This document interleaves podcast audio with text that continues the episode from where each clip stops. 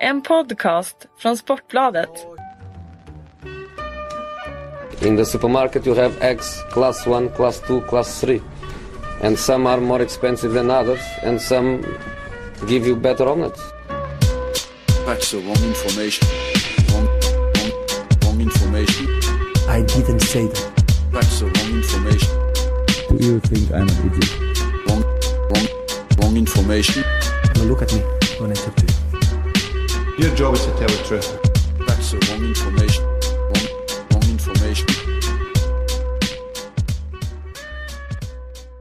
Och med den sprillans nya vignetten så hälsar vi välkomna till eh, en ny säsong utav Silly Season-podden. Eh, Med mig har jag som ni kommer höra om en liten stund, men er som eh, tittar på TV, på Aftonbladet TV, ni ser ju också att Erik Niva och Patrik Sjögren finns med mig. Välkomna ska ni vara till en ny Silly Season-sommar. Eh, Känns det bra att inleda så här med ett podcastavsnitt med en gång?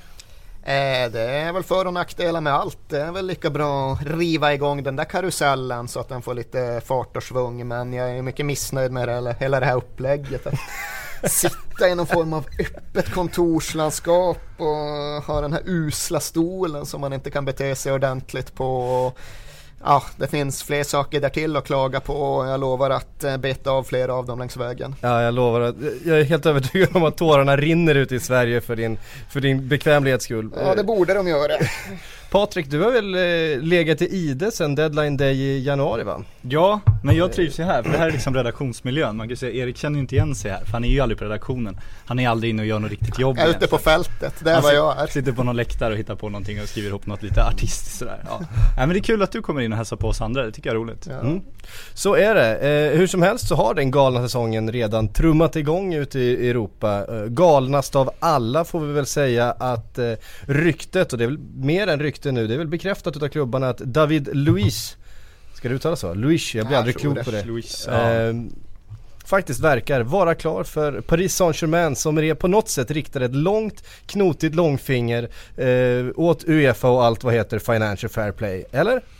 Ja, i nuläget får man väl säga det. Sen är det väl ganska rimligt att tro att eh, köpet av David Luiz innebär att de tänker sig att sälja en hel del och på så sätt balansera upp böckerna i någon mån. Men jag tror ju att man får nöja sig vid att stanna vid i någon mån för ja, köper man honom för en halv miljard så kommer man ju man kommer få göra med bokslutet. Har man dessutom ambitioner att fortsätta värva därutöver, vilket PSG säkert har, så får man ännu mer att syssla med. Det är ju ett överpris. Det går liksom inte att vrida eller vända det på något annat sätt utifrån hur marknaden har sett ut att fungera till den här punkten. Är en halv miljard för David Luiz ofantligt mycket pengar. Hur reagerade du när ryktena kom Patrik? Trodde du på dem i början? Nej, jag, jag trodde ju på ryktena när de kom för att de kom så plötsligt och direkt, det var inte så här PSG intresserad eller PSG förhandlare utan det var ju Det direkt pratas bara- om Barcelona för David Luiz eh, i flera fönster, här. flera fönster. inte PSG. Men första nu som kom var ju, P- han ska läkarundersökas av PSG, det var ju liksom första ryktet och då kände man ju direkt att jaha, men nu, nu är det en bomb liksom. Det var ganska tydligt tyckte jag.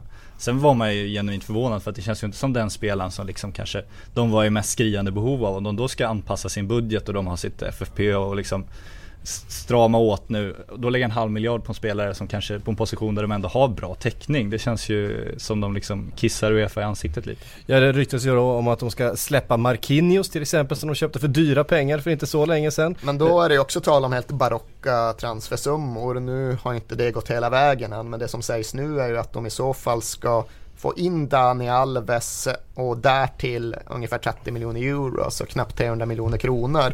Och skulle det bli på det sättet då blir det en sån här Fernando Torres pyramid som en gång gjorde så att Liverpool betalade dryga 300 miljoner för Andy Carroll. Just att konsekvensen av att David Luiz kostar så mycket i så fall blir att Marquinhos också kommer få ett, eh, ett väldigt uppumpat värde. Men eh, där är vi ju inte riktigt än, även om det såklart finns någon form av logik i det. För Barcelona kommer inte gå en sommar till utan att ta in en mittback.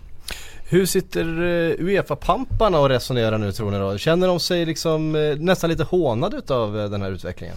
Så Uefa-pamparna är ju bästa kompisar med PSG-pamparna. Det är väl där någonstans sanningen finns. Du har ju Platini där som är fransman nära, nära band även till Sarkozy och gamla eh, franska regeringen som ju var de som introducerade Qatar och liksom gjort hela det här samarbetet, det större samarbetet, inte bara fotbollssamarbetet, men det större samarbetet mellan Frankrike och Qatar. Så att jag tror Platini sitter och är, är rätt nöjd och mest funderar på liksom hur de ska komma undan även de, den kritikerstorm som kommer. Men man ser ju, en Sepp Blatter har ju liksom lett ett korrumperat Fifa och nu lägger han 80 miljoner kronor någonting på en Hollywoodfilm där liksom han framställs som har gjort allt för fotbollen. Med liksom ofantligt kända skådespelare. Så att jag, de brukar klara av det där propagandakriget rätt bra. Mm. Kommer de lösa det den här gången också? Eh, financial fair play och allt det där. Alltså, jag är inte den som backar för en god raljans. Det tycker jag alltid är på sin plats. Men jag kan väl låta tycka lite grann att eh, man blir kanske lite svävande ifall man bara sitter och pratar om Uefa-pampar å ena sidan och inte riktigt eh, förklarar eller definierar vilka de är och vad de förhåller sig till.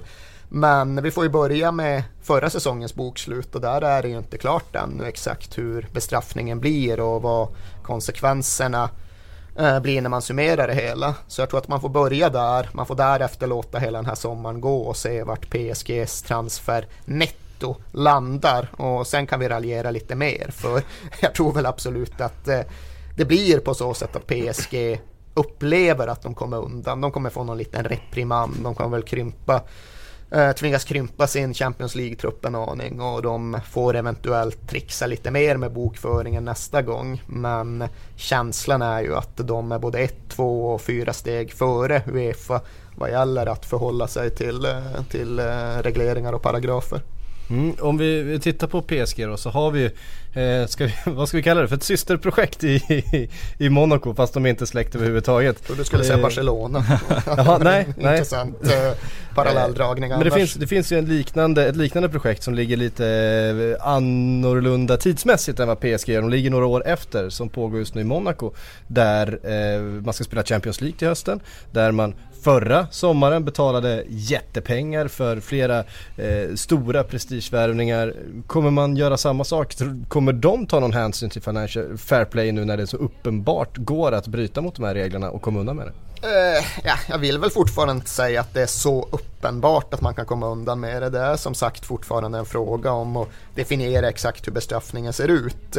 Men visst, Monaco kommer väl känna att deras manöverutrymme finns kvar. De kommer inte känna sig så trängda att de överhuvudtaget inte värvar någonting i sommar. Utan de kommer nog ösa på. Victor Valdes är väl redan klar och eh, ja, det kommer, han kommer inte bli det sista namnet in. Eh, sen får man väl se lite grann exakt vart det tar vägen i och med att de byter tränare och det sätter väl oftast eh, värvningsproceduren tillbaka någon vecka eller någon månad eh, i och med att han då ska in och inventera truppen och be, bestämma sig hur behovet ser ut eh, utifrån det. Mm. Eh, vi gör så att vi lämnar PSG och Monaco för en liten stund och lite, vi lämnar Financial Fair Play. Vi kommer ju bolla Kan, tillbaka. kan vi så- som nämna det- skvallret först innan bara med Monaco där? Det är det du är här för. Ja, det är det jag är här för. Ja, verkligen. Tack. Nej, men, eh, deras ägare skilde sig ju från sin fru nu. Den här gödselkungen som vi älskar att benämna honom som. Och han förlorar väl en, eh, hälften av sin förmögenhet, så här 23 stadiga miljarder på det där. Så man kan ju diskutera då liksom om han är Okej han har 23 miljarder kvar, det går ingen nöd på mannen. Men liksom hur påverkar det Monaco? Det finns ändå en intressant aspekt. Han förlorar ändå hälften av sina pengar. Men är det klubbat klart och betalt? För Det om det det finns eh, vägar runt det ena regelverket tenderar det att kunna finnas vägar även runt det andra. Eh, Så jag vet inte, jag får väl kanske inte se den där kvittensen eh, framför mig men innan det verkligen är fastslaget att han betalar, betalar ut några 23 miljarder så är väl inte jag helt säker på att det inte finns advokater som i alla fall kan förhala den processen. Men ja, det är väl inte helt orealistiskt att liksom tycka att det ändå finns fog för att nämna det för att det förmodligen kommer väga in. Mm. Fantastiskt. Ja, men Det- härligt. det är- Saker som det, spelar Det där in. är sånt som, som, som förgyllar den här podden tycker jag. Vi kommer komma tillbaks till PSG och Monaco. Det är ju så det funkar. Det är ju spelare som ska hit och dit och rykten och, och sådär. Och vi, vi får se vart eh, konversationen tar oss. Eh, vi ska ju förstås besöka Spanien, titta på den, de så framgångsrika spanska lagen. Vi ska förstås till England. Eh, vi ska få en scoutingrapport ifrån eh, Patrik Sjögren. Det här är ett nytt inslag. Han har varit ute på fältet på någon läktare och skrivit ihop något artistiskt. Ja, det som sker vi- på vi får se. redaktionen, jag kan förklara hur vi jobbar här. Ja, det ska jag fram emot. Det här är ett nytt inslag i, Sillypodden för den här säsongen och som ni ser så har det här eh, avsnittet kommit ut eh, med två avsnitt. Eh, det ena är ett långt, vanligt och det andra en liten scoutingrapport den finns med i det här avsnittet. Vi ska spela in den längre fram. Eh, den kommer vi sen klippa ut och man kan lyssna på den separat om man är extremt eh, specialintresserad eh, av just den här spelaren. Eller om det är så att en slag det har börjat ryktas om och hur var det nu med den här killen. Så kan man gå tillbaka och lyssna igen. Det är, Mycket avancerat det hela. det är fina grejer, vi utvecklas, det är så vi jobbar. Men jag tänkte att vi skulle ändå ta oss hela vägen från Paris och Monaco ner till Madrid. Som ju någonstans får vara fotbollshuvudstad ett tag till eh, med båda, båda storklubbarna i Champions League-final och där Real Madrid tog den där tionde eh, Europacup-titeln. Eh, det har ju pratats om eh, kanske den matchens stora huvudperson, eh, Angel Di Maria som är en av spelarna som eh, klubben har velat släppa. Det har pratats om honom i ett par fönster nu. Gjorde han tillräckligt för att eh, bli kvar om man säger så? Ja, absolut, han kommer inte flytta någonstans. Eh, det brytpunkten för honom det var ju förra sommaren när Bale-pengarna behövde balanseras upp lite grann och Real Madrid därför skulle släppa någon av sina offensiva spelare. Och det törs vi väl säga att vi vet numera att det som hände var att Ancelotti fick välja. Han fick välja Özil eller Di Maria och han valde Di Maria. Och det upplevde de flesta som ganska märkligt då för Özil låg ju högre upp i någon form av eh, total fotbollshierarki. Men eh, när man nu summerar säsongen så tror jag väl inte att det är lika många som upplever det som lika märkligt. Utan där är en av de sakerna som Ancelotti verkligen ska prisas för när vi nu summerar Real, Madrid, Real Madrids tionde Europacuptitel. Att han såg värdet av Di Maria, behöll Di Maria och sen utvecklade Di Maria, satte in honom i en delvis ny roll som central mittfältare där jag inte tror så där jättemånga hade placerat honom förutom Ancelotti. Så för 17, Di Maria blir kvar och eh, Ancelotti ska återigen prisas för att han blir det. Men det sades ju också att Ronaldo klev upp till Reals president och, och sa att Di Maria, han vill jag han är min kompis, han ska vara kvar i truppen. Ja, men Ronaldo grät ju i och för sig rätt mycket om att Özil försvann också, för han var minsann den spelare som förstod honom offensivt. Och det var han, var ju den stora kreatören och framspelaren. Så ja, det är möjligt att han gjorde både och, att han ville ha kvar precis allihopa. Jag vet faktiskt inte, men kvar blev han ju. Och det känns ju väldigt centralt här att man förstår Cristiano Ronaldo om man ska spela i eh, den offensiva tredjedelen eh, hos Real Madrid. Ja, Det är så- nästan den viktigaste egenskapen. Ja, jo, det, det ska ju vägas in. Jag skulle väl säga att det viktigaste, är det viktigaste är att man är knuten till Jorge Mendes på rätt sätt. Det var i alla fall så under José Mourinhos tid i klubben. Och det är ju kanske det namn man kommer återkomma till allra mest när man resonerar kring en silly season sommar. Han är ju mer inflytelserik, han är mäktigare och eh, bättre positionerad än Mino Raiola är. Så han kommer komma tillbaka, den portugisiske superagenten ifall han nu behöver presenteras. Ja. Som då ja, också var en eh, nyckelperson om vi pratar om den här Champions League-finalen specifikt för ungefär ja, mellan hälften och en tredjedel av startelvan i båda lagen var ju hans kille. De leker med persiennerna Ja kanske precis, ni om som, ni som tittar på det här på, på Aftonbladet TV, ni, ni ser hur ljuset förändras lite grann. De tillåter nämligen inte för höga halter av solljus här inne på redaktionen utan Det är Erik Niva special, det är det norrländska. det, det är din, best, din beställning. Sen finns det också någon symbolik i att så fort man börjar prata om Jorge Mendes då, liksom, då blir det någon form av mörkläggning. Då, då måste Då saker och ting hållas hemliga. Temperaturen sjunker några grader sådär. Det så. snarare tvärtom. Då är man inne på liksom konspirationens själva kärna. Då får inga utomstående titta på eller lyssna. Vad- Hur är din relation till Jorge Mendes Patrik? Jag älskar Jorge Mendes, han är ju en av de här eh, cirkusdirektörerna i den här liksom silly season. Det är ju han och Raiola och så vidare. Vi, vi konstaterade när vi, det kom en bild på Yahya Tourés agent, vi satt och bildgooglade honom, tyckte det var otroligt roande. Att liksom alla agenter i stort sett ser ju ut att vara släkt med Mino Raiola.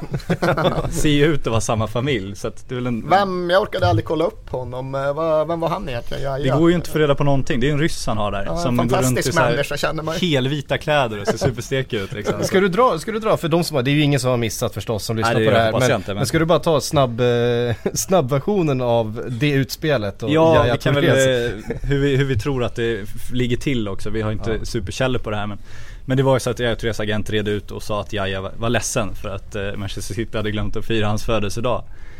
Varpå Yahya Touré går ut på Twitter och skriver eh, Tro inte på något som inte kommer från min mun. Och sen eh, tar det ungefär en timme, exakt. Sen kommer Yahya Touré ut och skriver ja, eh, agenten talar för mig, allt han säger är sant. Då kan man väl gissa att någon har ringt Yahya Touré där efter den första tweetsen och sagt du, jag håller på att lä- lägga landet här för att du ska få ett nytt kontrakt. Så om du, om du bara håller käften nu och liksom så här, låter mig sköta det här så, så löser vi det här. Så blev det en liten korrigering från Yahya sen. Och sen kom det ut, det finns ju videofilmer på när Manchester City eh, Faktiskt sjunger firar. och ger Yahya Touré en tårta på Men flygplanet. Roberto Carlos fick en Bugatti. och så bara, då får han ni byta klubb tror jag, man ska få en Bugatti. Men, men då såg han inte road ut när han fick tårtan, då såg han närmast störd ut. Så Ja, att det är ingen Bugatti. Nej, Det är en jävla tårta. det är respektlöst.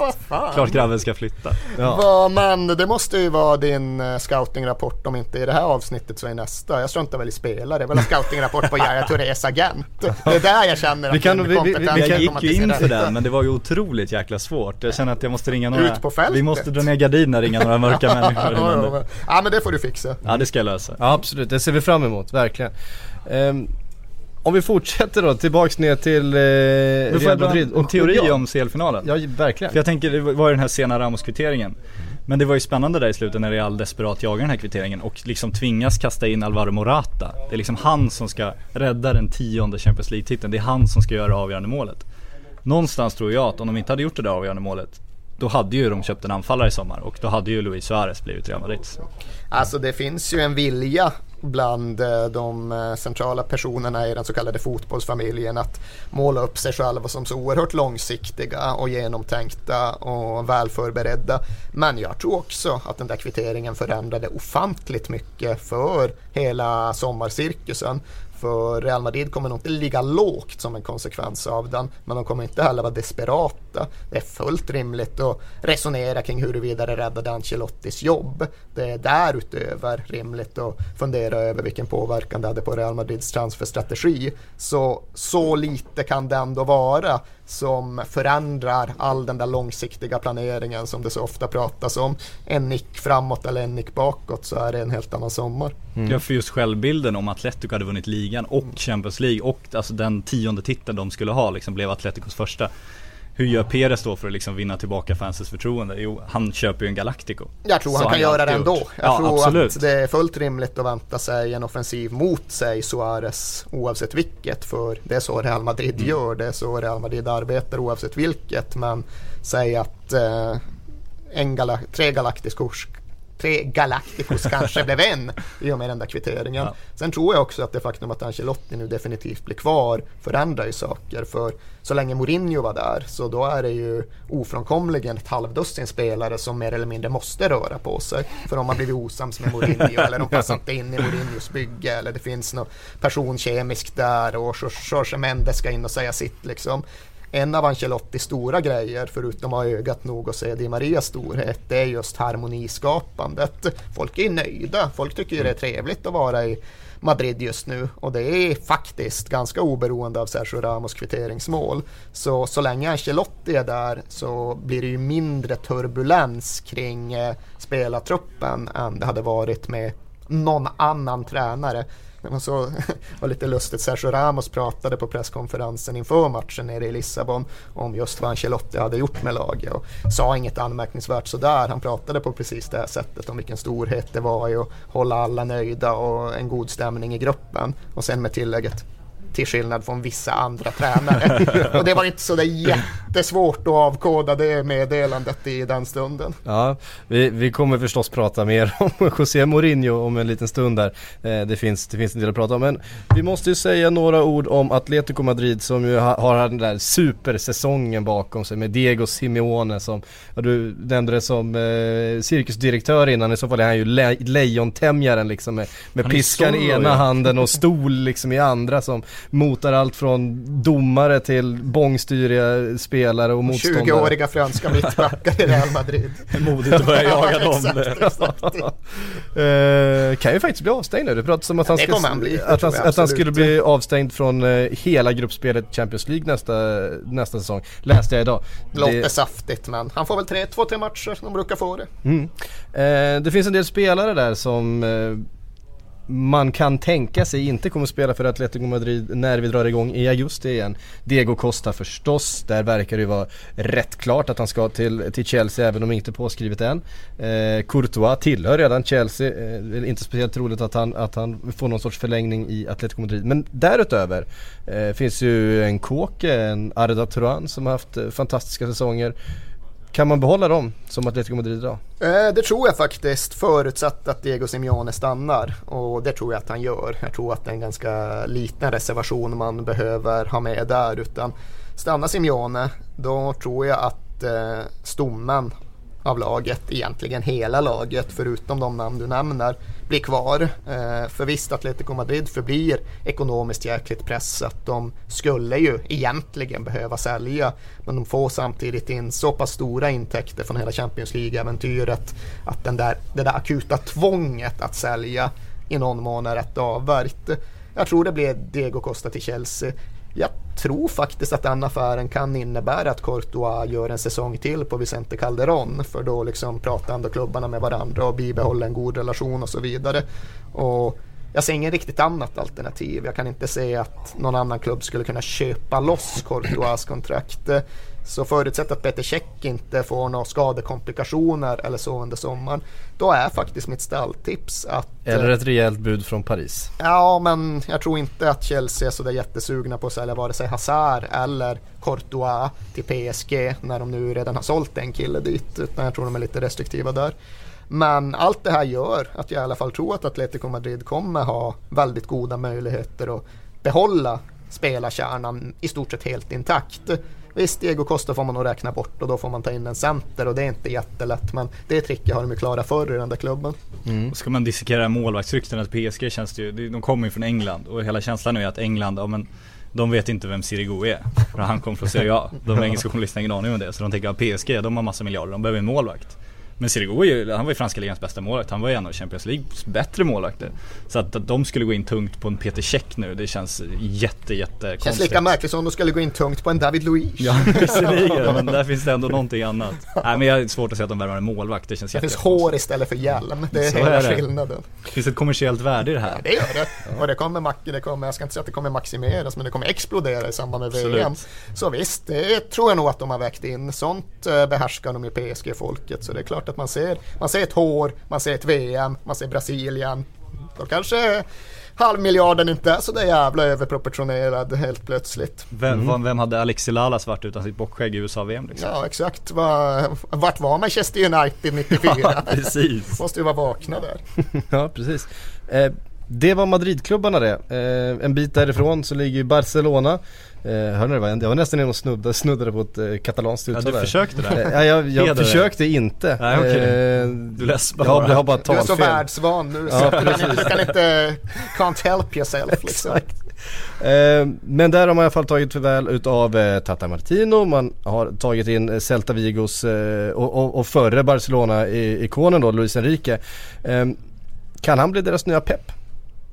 Det är ju det de hoppas. Alltså den nya Peps kan jag inte säga att någon kommer bli för hans era i Barcelona är ju förmodligen hela fotbollshistoriens främsta om man väger in vad han gjorde och sättet han gjorde det på. Att skapa Och vart sån- han kom ifrån. Ja men att skapa en sån dominans med liksom den egna akademins spelare det har jag svårt att se någon, inklusive Luis Enrique, upprepa. Men eh, det var ju ett eh, logiskt och förnuftigt val så tillvida att det ändå var någon form av eh, kontinuitetslösning samtidigt som det var ett brott med Tata Martin och en tränare som helt enkelt inte bottnade i det jobbet han, eh, han fick. Eh, så jag upplever det som en bra utnämning. Sen tror jag inte att det blir någon ny Pep Guardiola men det hade ingen kunnat bli.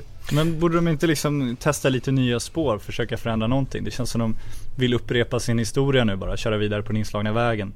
Den har ju ändå kört fast lite, borde de inte liksom ta lite nya idéer? Ja, alltså jag tycker väl att storheten med FC Barcelona är deras eh, förmåga till eh, bokstavstrogenhet.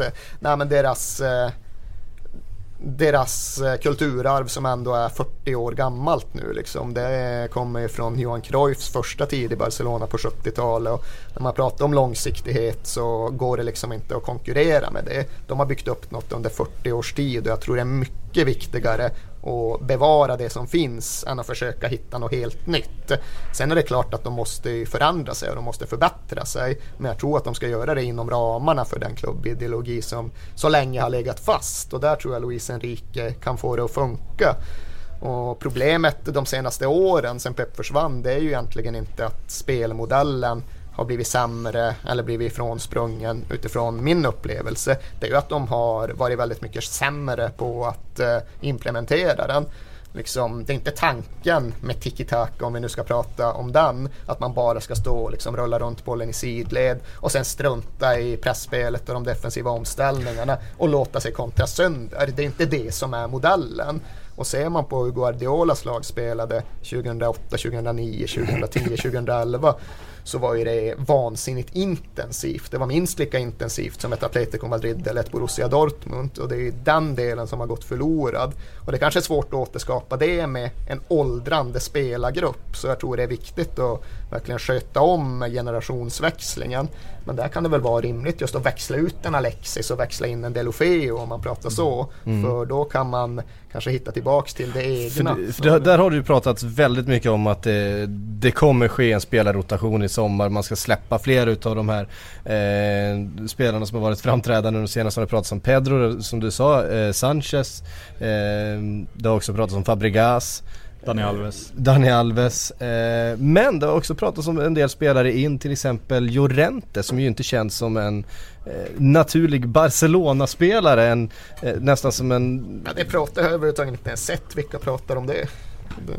Härliga italienska källor Ja. och så vidare. Ja, alltså, jag Ja, tror väl att det är rimligt att Alexis hamnar i Juventus och visst då kanske eh, när klubbarna ändå pratar men eh, det tror jag inte kommer hända utan att veta vilka superba källor du refererar till. Det minns, jag, minns, jag, minns, det minns jag faktiskt inte var, var, vart jag läste. Men det här när klubbarna ändå pratar, det brukar man ofta säga men det känns ju sällan som det faktiskt leder till något. De där extra fem minuterna i mötesrummet. eh, Ja men när vi ändå inte har många affärer där liksom. Nej, ska, vi, ska vi ta och plocka ner alla bytesaffärer? Eh, Ja men jag tycker nästan att vi kan göra det nu när vi ändå är Eftersom igång de här. nästan aldrig inträffar. Nästan aldrig inte. Ja men det är ju, om vi, nu har vi varit mycket på PSG men det pratas ju Mm. om PSG och Chelsea nu att nu ska PSG passa på för att de satt i konferensrummet där och fråga Fråga Chelsea om Lavezzi och fråga PSG massa liksom det där det är, det är så långt bort att det ska ske. Det är så många fler som ska in i den affären också för att det ska hända någonting. Så att Mm. Det är väl lite koppelagenter. Jajas agent ska in och säga sitt Ja, också. Han är inte där agent. just då. Ja, man hoppas ju att han får mer och mer speltid nu under sommaren. Liksom, Jag att han kan ta också. klivet upp på Mendes-nivån och verkligen få utrymme där. Han har looken för det, Ja, han har det som krävs. Det säger jag utan att ens komma ihåg hans namn.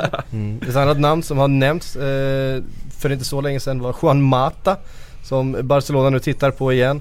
Det vore väl en sensation om Juan Mata med, med allt det han liksom har, har samlat på sig under de senaste åren i, i, eh, i kvalitet och i, i anseende gör en halv säsong i Manchester United före han flyttar ner till Spanien igen. Ja, Eh, nej. Vad skulle det skicka för signaler? Det skulle kännas konstigt och det gör ju också att jag tycker att det får nog komma lite mer substans i den spekulationen innan den ens är värd att resonera kring. Sen är det ju mycket som ska hända i Barcelona men jag tror att när man pratar om det som ska ut så finns det redan tillräckligt med substans i det. Jag tror nog att Dani Alves försvinner och hamnar i PSG. Det tror jag att vi kan jag ska, vi ska inte slå fast det men det är definitivt värt att ta på allvar. Och Alexis kan jag som sagt absolut se hamna i Juventus. Och vart var vi mer att prata? Ja, vi har pratat Fabregas tror jag blir Ja. kvar då. Ja, det tror vi men jag tror faktiskt inte han är oflyttbar. Det tror jag inte. Men Pedro har det också pratats om. Ja, Pedro vet jag inte riktigt. Jag tror att man riskerar att få en besvikelse vem man än är ifall man köper honom. För jag tror att han verkligen kom till sin rätt, till sin maximala rätt i Guardiolas Barcelona. Men Fabregas tycker jag är intressant för han tror ju att Barcelona kan tänka sig att sälja. Jag tror att Manchester United absolut kan tänka sig att köpa honom även om det kanske är en Ed Woodward-tanke snarare än en Louis van Gaal-tanke. Men det är väl så att Arsenal ändå har någon form av återköpsklausul på honom. Så ska han till Premier League, skulle han resonera med Man United, då måste först Wenger aktivt välja att avstå. Och det skulle vara jävligt intressant att se hur han skulle ha resonerat kring en sån möjlighet. Skulle Wenger vilja ha Fabregas tillbaka? Mm, inte helt självklart. Men eh, Barcelona ändå, de, de kommer inte få värva på två transferfönster sen om den här domen står kvar. Ja, vi, vi väntar nog med domen. Absolut, men om vi, om vi tänker att den ändå, den är ändå en realitet, den finns ju där. Och då eh, ska de ändå ersätta Xavi så småningom också. Alltså om de då släpper Fabregas också, då måste ju redan den här sommaren in en, eventuellt två centrala mittfältare som kan ta det arvet. Har de det redan i klubben eller liksom? Hur ska de lösa det? Ja, de tror ju ofta att de har lösningen i klubben. Men det man inte förstod det var att de släppte Thiago Ja. så pass lättvindigt ändå förra sommaren. För han såg man ju som den, eh, ja, den självklara arvtagaren där. Och som nästan redan hade börjat spelas in på den positionen och, och på något sätt göra lite väsen av sig på precis den positionen. Och, välj, och ändå väljer man liksom att eh, släppa iväg honom och, och ska då förväntas kunna lösa det med ytterligare talang från de egna leden. Eh, inte det, känns inte det som en ganska naiv tanke? Ja, både och. Eller, alltså. eller är det hybris kanske? Nej, det är väl eh, någon form av eh, förvissning av eh, kvaliteten på det egna arbetet. Någon form av eh, konsekvens av att det funkade, att det faktiskt har funkat en gång under Guardiola och någon vilja att göra saker delvis annorlunda än alla andra. Så jag tycker väl att tanken är god men som med allt så riskerar det ju att eh, funka rätt illa ifall man drar det in i extremitet. Och det är väl någonstans den absolut största frågan när man pratar om allt vad gäller Barcelonas framtid. Att det mest centrala är inte hur man eh, ska få in en ny mittback eller ens hur den nya tränaren funkar utan det är någonstans hur man ska ersätta Xavi. För han är ju, han var ju, han förblir ju den viktigaste, det är nyckeln till allting liksom. Och ifall det inte finns någon fullgod ersättare, då kommer det inte funka för Barcelona att fortsätta spela så som de alltid har gjort. Så det är väl någonstans centralfrågan. Och det var väl, antar jag, det som de såg i horisonten när de tog hem Fabregas, att han skulle liksom växa in i den rollen. Man har ju snarare vuxit ut ur den, både kvalitets och positionsmässigt. Han har liksom... Han är striker nu. Ja exakt, han är någon egendomlig pseudo-striker som inte är något vidare liksom. Det är sällan man har sett honom bra. Sen vet jag liksom inte, jag måste erkänna Rafinha är det väl de har tagit tillbaka från Celta som ska ha varit jättebra där men jag har sett för lite för att riktigt värdera honom och hans potential. Han var med i årets lag när ligan utsåg det på sin hemsida i alla fall kan man ju nämna. Så, Ja. så högt aktas han i alla fall. Vi vi var inne på Manchester United där och det använder vi som en liten promenadbrygga över då till, till England. Vi kan väl börja i Manchester United där Louis van Gaal kommer ta över efter VM. Eh, och då får vi en sån här situation igen med en ny tränare som kommer in då i det här fallet ganska sent. Eh, andra spelare som kommer komma in ännu senare som ska ha semester efter VM. En spelartrupp som han på ganska kort tid då ska försöka lära känna. Ehm, och sen då också tukta på något sätt eh, in i ett system eh, där han vill ha dem. Kommer han lösa det? Är han rätt man och, och, för den uppgiften? Jag har oerhört stort förtroende för van Gaal som fotbollsman. Jag tycker han är liksom sällsynt kompetent. Han har fog för sin, hjälp, sin svansföring. Eh, men, Det säger inte lite. Nej eller? exakt, det säger fan mig. Det är som om Yahya Tourés agent skulle gå runt och tro att han var något liksom. Eh, men med det sagt så är det ju en rättvis fråga som du ställer. Han kommer vilja förändra väldigt mycket. Han kommer ha ett behov av att förändra väldigt mycket. Och det är nog inte rimligt att tro att allt kommer sitta på plats andra veckan i augusti. Eh, så det ska ju bli spännande att följa på så fantastiskt många sätt det här med van Gaal i Man United. Men just hur starten blir, det är klart att det kommer sätta tonläget och det kommer dessutom adderas utifrån hur det går för Holland i VM. Jag tror att det är fullt möjligt, för att inte säga direkt troligt, att Holland åker ut i gruppspelet trots van Gaals storhet. Och det är klart att det skulle ju intensifiera strålkastarljuset ytterligare på honom och Uniteds ligastart. Men det här med att man får då en så pass kort försäsong som det är ett, eh, ett VM-år där, där spelarna Framförallt de som har gått väldigt långt i turneringen men även de som bara har spelat ett gruppspel också ska ha semester sen efter, i flera veckor efter VM och kanske inte tillbaks förrän i, ja säg mitten på juli Ja men eh, absolut. på träningsanläggningen. det är just steget från ett David Moyes-spel som man väl fortfarande måste säga att de får lov att utgå ifrån även om nu Giggs var där några veckor. Steget från ett David Moyes-spel till ett van Gaal-spel det är ju enormt långt. Så det är klart att eh, det kommer det, ja, de kommer behöva jobba rätt hårt på sina försäsongsläger. Blir Det ska in för- några innan också ska man ju säga. Han har ju en hel del att göra även truppmässigt nu när Ferdinand och Vidic har lämnat. Hur tolkar du van Gaals transferstrategi i nuläget då? Jag vet, jag, jag, det är svårt att säga att, alltså, hur mycket han och United har suttit tillsammans. Det vet man egentligen ingenting om. Det känns som United nästan måste lägga grunden själva. Mm. Och med tanke på hur de agerade förra sommaren så blir man lite orolig när det återigen kommer rykten om, om Toni Kroos som känns som han bara leker med United för att få ett, ett bättre kontrakt i Bayern München. Och det kommer rykten om Fabregas där du har hela Arsenal-aspekten så gör den, den affären jättekomplicerad. Ja. Alltså det känns som de, de siktar väldigt högt igen och jag tror att de är illa ute där. Jag har också svårt att se liksom, ja, nu han har två Och inget, miljarder. Champions, och inget Champions League heller som en del Nej. spelare, i alla fall i en viss ålder, eh, känner som väldigt viktigt. Jag tror att man känner det som väldigt viktigt ifall man ska gå till Everton. Då är man oerhört noga med att liksom väga in möjligheterna till Champions League-spel. Går man till Manchester United tror jag väl fortfarande ändå att man utgår från att det där kommer lösa sig på sikt. Men visst, det är en del av det. Men jag tror att det största problemet för United är just tillgängligheten. För vissa uppgifter säger att ja, han har två miljarder att handla för, andra han har en miljard. Det är i alla fall eh, rimligt att anta att han har en hel del pengar till sitt förfogande. Men vad ska han köpa då? Ja, han ska plundra Bayern München. Nej, det är inte så jäkla lätt att plundra Bayern München. Ja, där har ju i stort sett he hela mittfältet. eh, Schweinsteiger ska liksom- dit, Müller ska dit, Kroos. Nej, de ska inte dit. Och det, Och då har de ska själva sagt också, de, de har ju faktiskt gått ut och, och sagt att nej jag ska inte heller och, och Arjen Robben passade på liksom att räcka upp handen. Nej jag ska inte heller till Manchester United. Eh, det var ju nästan parodiskt där under, under ett par dagar när, när folk var tvungna, kände de på något sätt att, att själva gå ut och förklara att nej jag ska inte till Manchester United nästa säsong. Jag tror verkligen inte att det är det som blir konsekvensen av att van Gaal tar över. Konsekvensen är inte att halvans gamla FC Bayern kommer att flytta över till Manchester.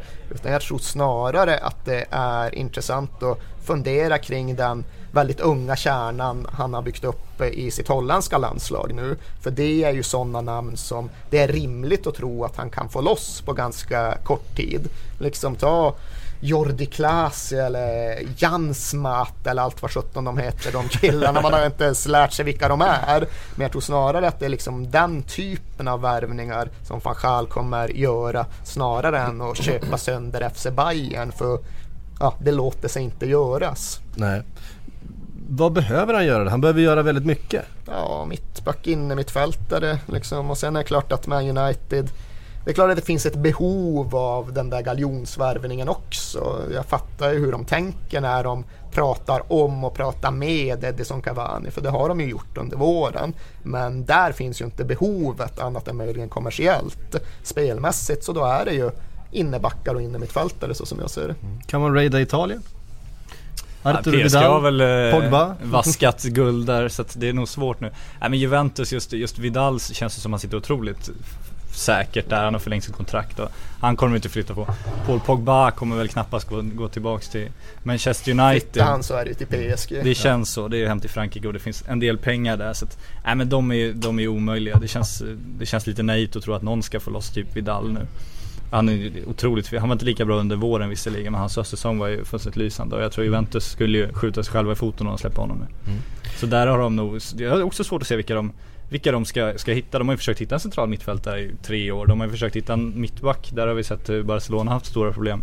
Det har de inte heller lyckats med. Och då när PSG känner att de kan lägga en halv miljard på David Luiz blir ju inte mittbackarna billigare heller. Liksom. Nej. Men kanske det är så också att man utbudet just nu och tillgängligheten på den här typen, de här positionerna just mittbackar, centrala mittfältare, den är väldigt liten just nu. Tillgång och efterfrågan. Ja, men sen är det ju också så, vilket jag till exempel tror att van Gaal givetvis ser igenom, att det finns ju en kategori spelare som folk och för den delen mediemänniskor ser som... Är vi mediemänniskor? Ja, det måste vi Ja, väl ändå tack. vara. Ja. Det, är väl, det är väl vad vi är, Ja, varken mer eller mindre. Nej, men det finns en kategori sådana spelare och det är ju de som ofta redan har visat att de kan göra det i någon av de största klubbarna. Liksom Lavezzi kommer alltid få en ny klubb, Mandzukic kommer alltid få en ny klubb och de kommer framförallt också kopplas ihop med den typen av övergångar som innebär att de flyttar från en elitklubb till en annan. Jag tror väl att van Gaal har i alla fall en sån historia där han upplever att han precis lika gärna kan hämta och skapa en sån spelare från de egna leden eller just från ett eh, lite mindre plundrat transferlandskap. Och där tror jag att det finns en stor, ett stort mått av sanning. Det behöver inte vara så att eh, de här elitspel, det är klart att det finns ju 20 spelare i världen som vi alla vet vilka det är som liksom tillhör någon form av eh, verklig elitgrädda. Men sen finns det 200 spelare som alla kan spela Champions League-slutspel utan att man liksom behöver lägga 18 fingrar i kors för att komma till den punkten. Och där tror jag just att van Gaal, han kommer nog vara väldigt inne på att hitta de spelarna fast eh, för den sakens skull kanske inte riktigt ta dem som vi förväntar oss att han ska ta. Men finns det guld i Holland då? Man har ju pratat att den ligan har gått ner sig lite. Den ligan har gått ner sig men det finns fortfarande guld där. Det finns framförallt eh, just ädelstenar som van Gaal kan slipa till och som han ju redan har börjat slipa till. Och det gör att jag tror att eh, den landslagstrupp han har nu, den kommer han ju vara intresserad av att följa upp för nu har han jobbat med dem inom några år och han har fått in dem i sitt tänk och han har ändå säkert ett halvdussin spelare som jag tror just tillhör den där kategorin. Okej, okay, de är inte ansedda som världsspelare nu. De kanske inte är det heller. De kanske inte kan bära ett holländskt landslag speciellt långt i ett VM. Men de har alla förutsättningar att bli det på ganska kort tid och de är fullt möjliga att värva. Eh, så det här är ju egentligen bara ett tankeexperiment. Det är inget som säger att det blir just de holländska VM-spelarna. Jo, nu slår vi fast det. Ja, det kan vi göra. Det är sånt ja, det vi gör. Mm. Men jag tror liksom att om man stirrar sig för blind på Bastian Schweinsteiger och Arjen Robben så uh, tror jag inte att man tolkar Uniteds transferstrategi på helt rätt sätt. Ja det var ju som någon sa också, jag är inte intresserad av den som gjorde bästa säsong förra säsongen, jag är intresserad av den som gör bästa säsong nästa säsong. Ja, exakt, exakt. Um, Luke Shaw i alla fall, där, där verkar man ju ha, ha bestämt sig för mm. att, att det är en spelare man vill ha. Och, och, det är klart att eh, när det dyker upp en, en ung engelsk eh, talang av det där snittet, eh, då, är man, då är man där och hugger. Ja, de vill ju inte missa Gareth Bale igen ifall nej. man drar just den nej, men, nej, men precis. Och det är den som man ska dra. Sen, ja, hade jag trott att det redan skulle vara klart och kommunicerat nu men det kan Patrik Sjögren redogöra varför det inte är. What's the, what's the hold up? What's the hold up? Nej, men det kanske var en fanchal som skulle lösas först. Han ska säga sitt. Han kanske ska ta en titt på det där också. Uh, och sen kan VM är ju alltid en intressant aspekt. Det finns ju sådana spelare, en David Luiz kan ju gå innan VM för man vet att hans marknadsvärde kommer ju inte förändras nämnvärt av VM liksom. Chelsea kommer inte få mer betalt om han gör ett kanon-VM för att han har redan så hög status. Southampton å andra sidan Ja, Luke Shaw ett, ett fantastiskt VM skulle det ju faktiskt kunna hända något med. Jag tror inte Southampton är i position att säga till Luke Shaw att ah, men nu tar du det lugnt och spela VM för det kan göra så att ditt marknadsvärde höjs och vi kan få in andra bud. Och jag tror inte heller att Luke Shaw med stab sitter och säger att ja men vi är kalla här, vi kan få lite VM och då kan Man United ge oss en bättre lön. Hade han haft Jajas agent, då hade han gjort det. Då hade han gjort det, men nu har han inte Jajas agent. Och därför får han sämre lön. Jag vet faktiskt inte varför, vilken agent han har. Men jag har svårt att tro, alltså det den mekaniken finns ju i många fall. Jag har svårt att tro att den finns vad gäller Luke Shaw och Man United. Mm. Men jag vet som sagt inte riktigt eh, Så ska man ju vänta på de här, det är alltid någon som hoppar in i sista stunden de här affärerna. Det ska man väl också vänta på att ja. City och Chelsea ska där och peta lite bara för att det är roligt. Ja faktiskt, jag tappade, det var kanske att man var i Lissabon i några dagar för mycket. Så jag tappade det här känslan för vad som är bekräftat och vad som bara är eh, allmänt accepterat? Är liksom det är väldigt lite, väldigt, klar väldigt... för Man City eller? Nej han är väl, alltså, det är ju det här klassiska, han har, han har fått ett kontrakt, han har fått så mycket, Yahya Sanogo har liksom tagit farväl av honom på Instagram. Där ligger ungefär. ja men Instagram-farvälet det ser jag numera som en bekräftelse. Ungefär så är det nog. Det är väl så långt som man men kan tro. Men vad fan handlar det om egentligen? Vad fan, de har Sabalet, han var ju, han var ju bäst av alla förutom Yahya konstigt. Liksom. Och det är ingen föryngring och det är ingen billig spelare. Ja, det är ingen föryngring, det är ingen förbättring och det kostar en satans massa pengar. Ja, det liksom. enda jag ser väl att du kanske kan sluta mot FFP på ett annat sätt när det är lön och inte en övergångssumma. Det gör ju att du kan sluta mm. på flera år. Det gör ju att han ändå blir motiverad ekonomiskt. Men vad de ska ingen, ha dem till är en väldigt Det är väl ingen homegrown eh, poäng på honom heller va? Eller? Ingen aning faktiskt men när kom han kom till Arsenal 2005? För det börjar ju, börjar spela st större roll nu, eh, framförallt för ett lag som Manchester City. Ja absolut och det är ju där bland annat eh, det finns ju några spelare som just sägs vara mycket mer intressanta i och med att de har de kvalar in på det sättet. Fabregas skulle ju till exempel kvala in som engelskt homegrown, mm. vilket är lite märkligt. Och sen är det ju Daly då i Cardiff som sägs vara intressant för ett Chelsea eller något i den stilen. Egentligen enbart för att han eh, tillbringar sina akademiår i Manchester och därför räknas som engelsk homegrown. Och visst, det ska man ta in, men ska man prata om det i relation till Bakary- Sagna ska man ha klart för sig exakt hur det fungerar och det, det har jag inte. Jag kommer inte se när Sagna kom till Arsenal men det var väl 2005 kanske, kan det stämma? Det är nog sånt. Men det är ju Det är märklig länge sedan i alla fall, det kan vi Ja, konstatera. nej, det är nästan David Luiz konstigt liksom. Ja, Southampton i alla fall, vi var inne på Luke Shaw. Det är en klubb som kommer gå lite rikare ur den här eh, inledningen på den här sommaren eh, jämfört med slutet. Eh, man kommer sälja för en hel, ja, nu vet jag inte hur jag, den här form, formuleringen landade riktigt men hur som helst kommer man sälja spelare för en hel, hel satans massa pengar den här sommaren.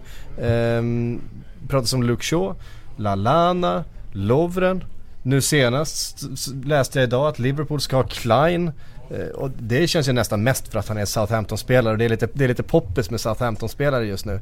Men kan vi inte ta Lallana nu? För jag tycker nu ska Liverpool gå in tungt på liksom en engelsman och det börjar ju lukta, de har nobbat vad är det, 25 miljoner pund och liksom Det börjar ju lukta överpris igen. Jag tycker man känner ju igen det här eh, från Liverpools, inte allt för länge sedan liksom. Är han värd de här pengarna? Ja, 20 miljoner för Stuart, Stuart Downing. Till exempel, då gick det som det gick liksom. Nu känns det som de är där igen och det börjar trissas upp. Ja, Vart ser du som Liverpool-anhängare att tanken egentligen är att han ska spela? Ska han vara liksom en upgrade på Coutinho? Är det det som ska bli hans roll? Eller? Jag tror det. Jag tror, jag tror det framförallt är, är så en spelare som ska kunna spela lite var som helst där fram. Jag tror det är det som Brennan Rodgers eh, verkar se som det vikt, den viktigaste egenskapen. Han vill inte ha en renodlad winger eller en renodlad striker. Han vill ha någon som, som kan flyta runt för det är så de spelar väldigt mycket. Att de flyter ju runt väldigt mycket på planen. Och även om man börjar ute till vänster så kan man spela nästan större delen av matchen centralt och, och tvärtom. Ehm, så att det är väl det,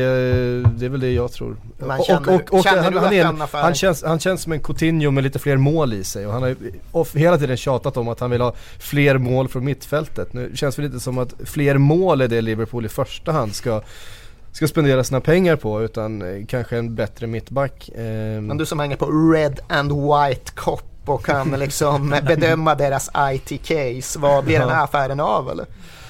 Det är ju olika, de där IT-casen ger jag ju ganska lite för Man om jag måste ska vara veta riktigt... vilka man, man måste veta vilka man ska lyssna Ja, på. Patrik Sjögren, lyssna. exakt. Patrik Syk, not so much. Ja men då, då då tycker man att man hittar, vi kanske ska ta den där, eh, ni som följer på Twitter och på forum och såna här saker, de som är in the know, eller in the knowledge. Ehm, ibland så, då då så tycker man att man hittar någon som, den här killen verkar jag ha koll. Alltså nu, nu, nu kommer uppgifter direkt från träningsanläggningen här och sen så en vecka senare, nej, ja, det, han hade ju ingen Nej, de måste ju aning. bygga Han- upp ett track record över tid. Man kan Ja. inte gå bara på första uppgifterna. Ja. Nej precis. Jag, jag tycker det har, det har svajat med den där affären. Jag tror att den kommer bli av. Jag tror att den kommer bli väldigt dyr. Och den är väldigt osäker om den, om den blir bra.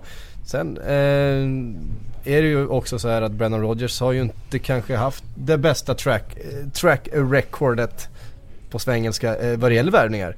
Eh, vi såg en Iago Aspas, vi såg en Borini, vi såg ehm, eh, ja, ett par andra spelare som ju inte alls har gjort något avtryck i klubben som, som Brendan har liksom haft som prioriterade värvningar och som har kommit in tidigt på säsongen. Eh, sen har ju å andra sidan också tagit in en Coutinho och en Daniel Sturridge som, som har gjort det väldigt bra så att, eh, äh, väldigt mycket osäkert. In Brendan we trust som de Ja säger. men jag tycker att de priserna Lallana börjar landa på nu, då kan man nog hitta något liknande i utlandet tror jag. Men vad för ska ni ha in för mittbackar då? Är det Kåker? Det är ju det som eh, verkar rimligast just nu och det, det är en värvning som många verkar tycka är en, en dålig värvning som jag är rätt förtjust Ja, i. det tror jag skulle bli bra. Jag tror att det är en, en, en kanonvärvning faktiskt för att han är precis den där eh, i den utvecklingsfasen då Brennan Rodgers faktiskt kan göra skillnad för en spelare för där tror jag att han, tror jag att han är väldigt, väldigt bra.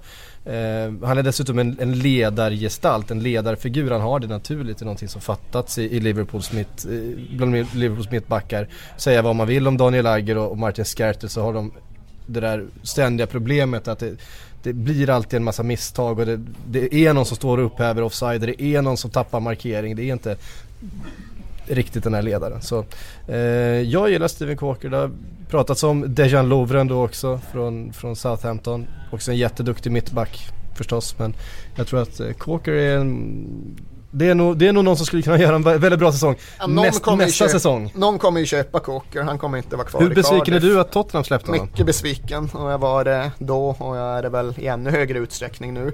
Det var ju något så unikt som en egen akademispelare som ändå hade tagit sig till en position där man kunde se honom som beprövad Premier League-spelare redan och man kunde dessutom se all den här utvecklingspotentialen och de här ledaregenskaperna. Så jag begrep inte den försäljningen då och den framstår ju som nästan ännu sämre i ljuset av den, föregång, eller av den gångna säsongen. Jag hoppas ju att det finns någon form av smygklausul där med någon form av återköpsrätt och att den då ska utnyttjas i och med att Kåker såklart inte ska spela Championship-fotboll nästa säsong. Men jag befarar väl att det överhuvudtaget inte finns den och eh, att han hamnar någon helt annanstans. Så egentligen var han än hamnar så tror jag han kommer vara en lyckad värvning. Inte så där överdrivet dyr kommer han bli och fullt kapabel att spela som mittback under en lång tid i en av de engelska storklubbarna. Han hade kunnat gå till Man United också ifall nu de hade velat gå den vägen och de hade fått ihop det. Mm. Så ja, det, det kommer bli ett bra köp för de som gör det. Mm. Säger han bittert. Ja, och, gör han. det gör han. och 22 år gammal och noll misstag den förra säsongen. Bara en sån sak för en så ung spelare. Det tycker jag är intressant. Ja, jag är inte helt säker på riktigheten i den statistiska uppgiften. Whoscored.com Vi lämnar Liverpool och Southampton där och, eller Southampton, det var ju Cardiff vi var inne på senast. Men, eh, och beger oss till London och Chelsea där, eh, om det är mycket frågetecken kring Manchester United och framtiden så känns det som att det finns lite fler utropstecken eh, runt Chelsea där man redan har sålt en spelare, fått in pengar eh, till en transferkassa där man kan faktiskt börja spendera nu då rätt så stort utan att behöva bekymra sig så mycket över fin Financial Fair Play. Eh, trots att man har haft det lite, lite jobbigt i klubbkassan ett par säsonger. Eh, Diego Costa färdigscoutad, i stort sett färdigvärvad. Finansierad David Luiz. Finansierad. Eh, sen är det frågan om José Mourinho spelar mind games som han ju nästan alltid gör. När han då pratar om en, en eh, Hazard, en, en Schürrle, en Oscar som att ja men ingen är, är liksom ovärderlig och ingen är oumbärlig. Tror ni att alla stannar?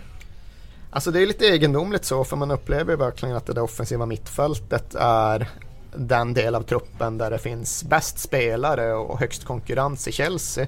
Men jag får någonstans även intrycket av att det nästan är den delen som José Mourinho är mest missnöjd med. Han hade ju väldigt specifika krav på de spelare han skulle använda i den rollen. De skulle vara liksom väldigt kapabla och kreativa offensivt men de skulle även klara av omställningsspelet till det defensiva på ett sätt som ja, Juan Mata då inte ansågs göra. Som Eden Hazard i någon utsträckning inte anses göra. Som Oscar har sagts sköta i allt, eh, i allt sämre utsträckning. Så det känns väl som att det kommer hända någonting där också, hur egendomligt det än må vara. Eh, sen är det givetvis liksom anfallsbesättningen som man undrar mest kring. Och nu verkar det som att både Fernando Torres och Dembaba upplever sig ha fått någon typ av försäkring om att de minst ska få en massa speltid nästa år. Jag har ju svårt att se att det ska gå i den riktningen utan jag tror ju att det blir Diego Costa plus minst en till. Eh, och då får man se återigen Lukaku, återigen kommer man ju alltid till vad som händer där. Men, eh, han verkar inte sugen på Lukaku. Av det han säger och sådär. Ja, Känslan är ju att han inte ska in där heller. Man kanske inte ska lyssna för, för mycket på vad, Nej, vad, vad José Mourinho säger heller. För att han, han gillar ju att lägga ut en liten, så en liten krok ja, Det är så allt man ska lyssna på vad man säger och sen ska man tolka det och utvärdera det och uh, belysa det utifrån de tidigare analys. Så gör du bloggen, allt ska in. Mm. Jajamän, sen ska det bara slaktas. Exakt, det är ordet. Eto'o, vad hände med honom? MLS va? Förlåt? MLS va? MLS va? Nu ja, det är MLS va? Ja. Han är rysk destination han hittar på En obskyr Serie B-klubb som konkurrerar med Messina liksom. ah, men MLS eller någon golfliga inbillar jag mig. Um, och nu när vi kommer till, till Chelsea, då släpper vi ett ord där för att... Ja, uh, han kommer inte spela för Chelsea. Irrelevant. Han är utanför vår periferi. Då börjar det bli dags för den här uh, ja, scouting-rapporten.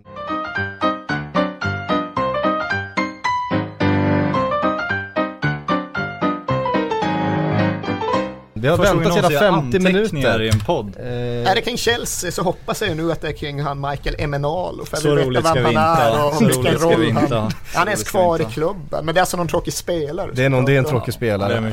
Varsågod Patrik, Tack. eh, Tack, scouting-rapporten. Eh, jag har vissa detaljer som jag hoppas ska göra Erik lite lycklig i alla fall. Vi ska prata om Kurzuma, ska vi göra. Ja. Eftersom de släpper David Luiz nu och så ska vi de har ju ändå bra täckning får man säga. De har ju Kael kvar, de har Terry kvar som ordinarie, de har Branislav Ivanovic. Sen har de eh, min favoritspelare i kategori Thomas Kalas. Jag tänker uttala det så, tänker jag fortsätta med.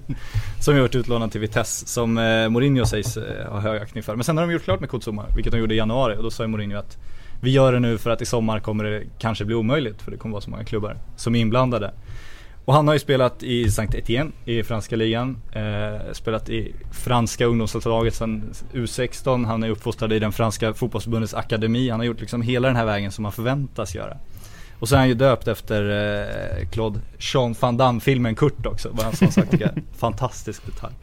Ja, men en superfysisk spelare, det är väl hans främsta egenskap. Han är liksom jävla berg. Eh, Bra bergillustration. Bra bergillustration. Jag kände, jag försökte göra en Ronaldo. Jag kände inte att jag är där riktigt. Jag ska slita av med det här och köra. Men jag tänker inte göra det eftersom vi har kameror nu. Annars hade jag fan gjort det. Ja, vi, vi tar det sen. Ja det är bra. Ja men eh, det är ju hela hans liksom, han är ett fysiskt fenomen och han är otroligt bra på att läsa spelet. Det han har fortfarande, som man måste förbättra, han är bara 19 år. Han gör omogna misstag. Frågan om han är redo för Premier League, det är väl lite osäkert. Men jag pratade med Ola Toivonen igår på landslagssamlingen just om fysiken i franska ligan. Och han jämförde de målarna så att liksom jag har haft flyt i Frankrike säger Ola Toivonen som ju inte alltid har den självinsikten riktigt. För att han säger att det är stört omöjligt att anfalla i franska ligan. Mm. Det är så fysiskt, det är så tillknäppt, det är en sån otroligt svår liga. Och vem eh, är den mest fysiska försvararen i franska ligan? Nästan, Kurzuma. Ja, då är man jävligt fysisk. Då är man jävligt fysisk. Ja, man är riktigt sån superbitig, jämförs lite med Desai, jag vet inte hur fysisk han var egentligen. Han var rätt fysisk. ja. Men det lilla osäkerheten på Kurzuma också är att han gjorde en knäoperation när han var 18 år. Det finns en skadehistorik. Och han har varit den här supertalangen. Det är sällan någon supertalang går hela vägen känns det som. Och det är sagt att det han gjorde när han kom upp i A-laget, det var att de, de strök namnet på hans tröja. Alla andra fick ha namn, Kurzuma skulle inte ha någon namn på tröjan för att det inte skulle snackas om honom. De var så, Intressant. så rädda om honom. Hur, hur funkade det då? Funkar det sådär? Ja. Han liksom, Eftersom vi står här och pratar Ja, om honom jävla vattentät plan liksom. Ja men om vi bara skriver, om vi struntar i att skriva ut namn, då struntar nog alla i att kolla vem Då är det Så lugnt, då kan vi passerar hålla under honom. radarn, Ja, exakt. liksom. Då är frågan, vad finns det för rykten på honom då? Jag menar om, om PSG betalar en halv miljard för eh, David Luiz så känns det som Kurt Zuma en spelare som många klubbar eh, suktar efter. Ja absolut, alltså det känns som eh, om de nu ska låna ut den, vilket Mourinho öppnar för igen. Han ska göra försäsongen hos Chelsea har Mourinho sagt. Sen ska de avgöra om han blir kvar eller om han blir utlånad. De har inget skriande behov av, av en mittback egentligen. Han kan ju liksom inte gå till. Vitesse heller. Nej men liksom. han Det är ju alldeles för bra ja, för Vitesse. Det är om man skulle stanna ett år till i League Ö, men det känns också märkligt. Så att, Ja, snarare det och det känns som att det ligger mycket i. Everton. Ja, ja vem vet. eh, skicka fysiska spelare dit förut. Ja, precis. Så det är för att nigerianen, vad heter han, Kenneth Ormero tror jag han heter, en av alla dessa utlånade spelare som i Chelsea har 35 av eller något i den stilen. Mm. Han upplevde sig, liksom var mer eller mindre försäkrad en hel del speltid i Chelseas mittförsvar nästa säsong. Och vi får väl se hur det blir med den Lycka saken. till med den ja. Men saken är att han är ju inte obegåvad den killen heller. Han har ju redan liksom gjort sig till en av ledarna i Nigerias mittförsvar och det ska man inte förringa. Nu har jag ingen riktig koll på hur han har varit uppe i Middlesbrough var det väl han var i. Men indikativt just för en situation där Chelsea har på fullaste allvar 30 stycken unga heta spelare som verkligen kan ta fart och explodera ifall de förvaltas rätt men precis lika gärna kan bli Josh McEachran ifall det inte, inte blir, blir rätt styrsel på karriären. Ja det är sjukt också, de har ju varit utlånade alla tre de här men alla tre är ju uppe i A-landslag också Ja, ja. liksom. Det är ju helt bisarrt att ha den besättningen egentligen. Vad har vi för prislapp på Kurt Zuma då? Har du hittat någon Vad värdering? gick han för eh, till Chelsea? Det var väl inte så där oerhört mycket ändå. Nu kommer jag faktiskt inte ihåg så jag ska låta dig hugga i Ja, luften var snarare än att gå på 150 eller det. något om jag inte minns Jag hade sagt något sånt. Ja, jag eh, tror vi landade sånt. Ja. Men jag måste ha lite statistik också när jag Ja, min ja, ja, ja, här. självklart. Om vi kollar nickdueller föregående säsong. Eh, David Luiz 61%, John Terry 65%, Gary Cahill 70%, Kurt Zuma 77% i den liga eh, Ola Toivonen beskriver som nästan Europas mest fysiska. Men hur många misstag hade han enligt whoscored.com? Han gjorde Precis. två misstag Okej, okej. på hela Ja. säsongen. Är det inte kåkigt? Han hade en alltså? passningsprocent på 85. Bra. Intressant, där fick vi eh, säsongens första scoutrapport. Det kommer alltså komma en sån här... Eh, På Jajas agent nästa agent. ja, sen, sen får du göra vad du vill. Jajas agent extra rapport på honom. Ja, vi ska, tror vi ska försöka hålla oss till spelaren Nej, då. det är Eh, männen bakom kulisserna jag vill ha. Du vet, du var att få som du vill Erik, men just i det här fallet så tror jag jag kommer sätta ner foten mot, eh, mot scoutrapporter på agenter. Folk kommer rasa ute i stugorna. Ja, jag är du tror att har rädd koll på folk är rädd Vi måste är rädd bygga är opinionen rädd mot det. psyke. Vi vill ha Agent. Han kommer bli vår Odin Winge i det här fönstret känns som. Ja, ifall, han, ifall vi liksom inte kan få det vi behöver av honom i nästa scoutrapport så då kommer han ju hänga kvar. Eh, vi får väl se eh, ifall han gör det. Vi, vi avvaktar. Håll i alla fall ut, eh, ögonen öppna efter, efter att- Ja, det tycker jag Ja, också. vi slår fast jag det nu. Ja men okej, ja men fan jag ger mig. Bra fotnedsättning all, annars. alltid. Herregud, hur ska man göra det här? Ehm, vi går i alla fall vidare till Arsenal där det ju jagas forward och det idag har det ryktats om en viss Mario Balotelli. Känn på den Arsenvärvningen.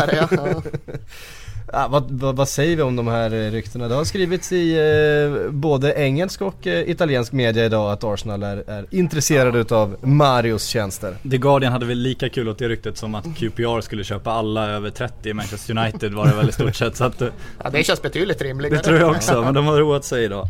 Ja men det var Arsène Wenger, Mario Balotelli.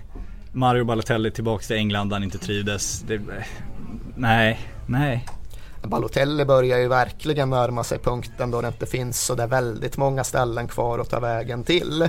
För ifall han ändå ser sig som en Fourier-klasse, alltså en riktig elitspelare, då tror han väl sig spela för någon av de riktigt stora klubbarna. Och vilka av dem skulle egentligen vilja ha Mario Balotelli med allt vad det innebär av storlek på investering? Det är inte så där jäkla många alternativ han har Men man har ju släppt Niklas Bentner nu så det finns ju, det finns ju utrymme i liksom eh, i kriskassan. Ja, nej men en forward ska de väl ha in. Det, sen om det blir Loic Remy eller något Som du eh, också har pratat om roligare. Ja, förstås. det just det. Men det tror jag vi har varit inne på tidigare. Att han känns ju mer som en kontringsforward än en Arsenal-forward. Och Mandzukic, ja kanske det. Men det känns ju mer som en inläggsforward än en Arsenal-forward. Eh, så jag vet inte, upplys mig. Vad blir det? Ja, Mandzukic känns det som han stannar tycker jag nästan. Tycker du? Ja, trots konkurrensen och det. Konstiga vibbar, jag har svårt att se. Arsenal känns också märkligt. Alltså det jag fick in det, kommer ju så här rapporter från det kroatiska VM-lägret Niko Kovac hade ju då behövt liksom stänga, typ eh, låsa igen eh, hotellobbyn eftersom att Mandzukic agenter hängde där precis hela tiden. Och trots det så uttryckte han någon vilja om att ja, det borde ju, ja, det får gärna vara löst före VM så att man får en lite mer fokuserad Mandzukic. Jag fick inte känslan av att han stannar i Bayern München när man lyssnar på den kroatiska campen. kan finnas en vilja att sätta press på Bayern München där också. Ja. Få lite garantier nu när Lewandowski kommer. Nej, men jag tycker inte han känns som en Arsenal-värvning heller. Jag vet, det, det är så svårt att läsa Arsene Wenger. Det kommer ju sluta i någon märklig spelare vi inte har pratat om liksom. Är med scoutingrapporten på Ja. den där killen från franska tvåan. ja exakt. Nästa Men- Yahya Sanogo. Ja, han kommer ju bli nya Bentner, det är ju den vibben man får på Sanogo nu tycker jag. Nej men jag tror väl, jag tror att de kommer ta in ett stort, starkt, bra namn på topp. Och sen får vi därutöver se lite grann just vad som värvas. Men vem tror du då? Tror du på Nej, Mandzukic alltså själv? jag, nej, jag kommer inte fram till exakt vem det blir. Jag tror inte heller på Mandzukic. Jag tror inte riktigt på Remi. Men jag tror ju att det blir en spelare som, som vi har hört talas om. Ja. Jag tror inte det blir Yahya Sanogo igen. Greisman? Ja, det är snack om honom och han är givetvis ingen center utan han är en ytterforward. Och ja, det jag tyckte var... Har, det har Arsén skolat om förut. Ja, jo, det, det har du helt rätt i. Jag tyckte bara var märkligt liksom prislappen som förknippades med honom. Det var liksom ja, knappt 200 miljoner kronor. Det låter väldigt billigt uppriktigt sagt. Jag vet ju för inte hur hans klausulsituation ser ut. Så är det ju med spelare i Sociedad. Spanien. Ja, men det skulle förvåna mig ifall det går att köpa honom så billigt. Men visst kan du få Griezmann för 200 miljoner så då Är det så man ska säga? Grishman? Nej, vad fan vet jag liksom. Jag bara chansar. Skönt. Ja, jag har umgåtts av det här med Simon Bank, kan uttala alla namnen och får man fransk diftongsättning så jag väl färgats av Det är ingen som kan ifrågasätta honom, det är det som är så Nej, nej. jobbigt. Så han hittar ju bara på Ja, det är liksom. klart, det är som Får inte alla. sätta dit honom. Fake it till you make it. fan. Men det är Exakt. väl det med Arsenal också ska man väl ändå poängtera igen att det här, eh, alltså okej om de kan få någon, de går ändå inte in så ofta med 300 miljoner kronor och, ta loss någon liksom. Det är ju inte deras typ av värvningar. Så att, därför är det ofta svårt att hitta de namnen för det brukar dyka upp möjligheter, det är mer då de hugger. Det är väl lite sådär domino-grej där också. Nu blir det såklart en väldigt farfetched spekulation. Men säg att eh, Suarez Välkommen till skulle... silly season. Ja, Exakt, välkommen till din värld. Säg att Suarez skulle gå till eh, Real Madrid. I så fall kan en Benzema röra på sig. Och det skulle ju i så fall se det skulle vara fullt möjligt att Benzema skulle klaffa med Wenger och Arsenal och allt det där. Men nu är som sagt det här är ju en... Fast han känns ju väldigt Arsenal som du säger och det skulle vara en sån möjlighet där det finns en, en förhandlingssituation där de kan göra någonting. Jag, fortfar- jag förstår fortfarande inte riktigt vad det var som hände med Higuain och Arsenal förra sommaren när de helt plötsligt bara la ner. Eh, så ja, man vet aldrig. Men de väntar väl på Suarez för att de hade fått reda på den här klausulen? Ja, Var den inte det teorin? Jo men det är nog en ganska rimlig teori. Det Ja. var nog faktiskt exakt så det var. Den här klausulen var en, var en jobbig historia för Arsenal förra sommaren. Men det var ju helt fantastiskt sen att John Henry gick ut och sa att ja, ja för fan den fanns. Vi bara spelade poker och hoppades att de inte skulle syna bluffen. Ja. ja det var helt strålande. Nej men det, och han, han, han hänvisade ju till att de, de själva hade liksom i stort sett blivit utsatta för samma i, i Torres-affären. nej vi vill inte sälja här. Men jag har lämnat in en transferansökan. Ja då måste ni sälja oavsett kontrakt. Och då känner de att jaha.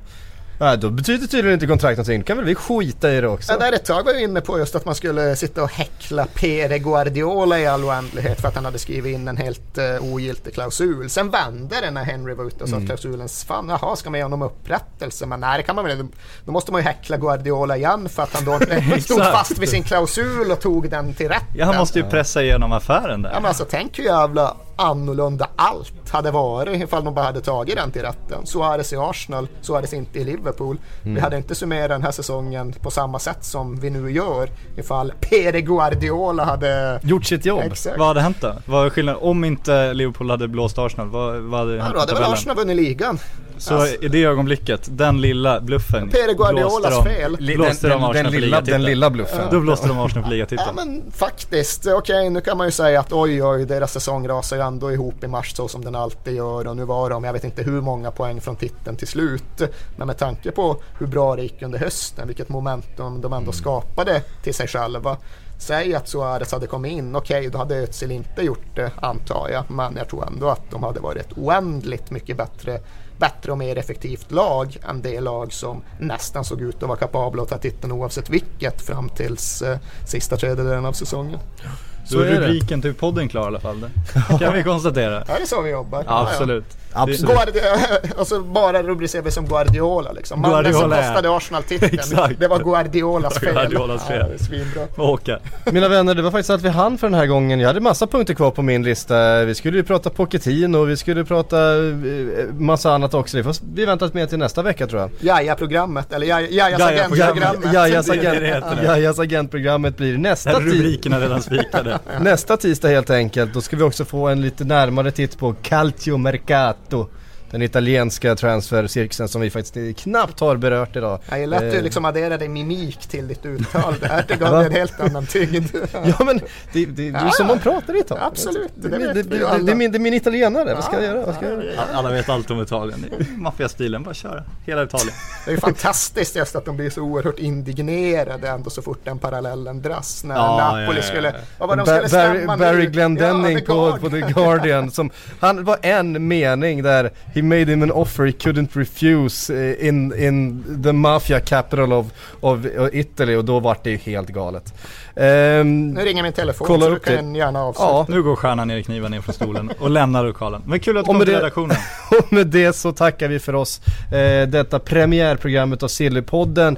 Följ oss på Twitter, skriv till oss på hashtag Sillypodden Och förstås. följ bloggen. Nu kör Och vi följ bloggen, hela nu kör jävla vi. sommaren. Eh, Patrik Sjögren kommer eh, vara er bästa Förlusta vän och er bloggen. värsta fiende de här, de här närmsta veckorna. Tills vi hörs om en vecka, hej då.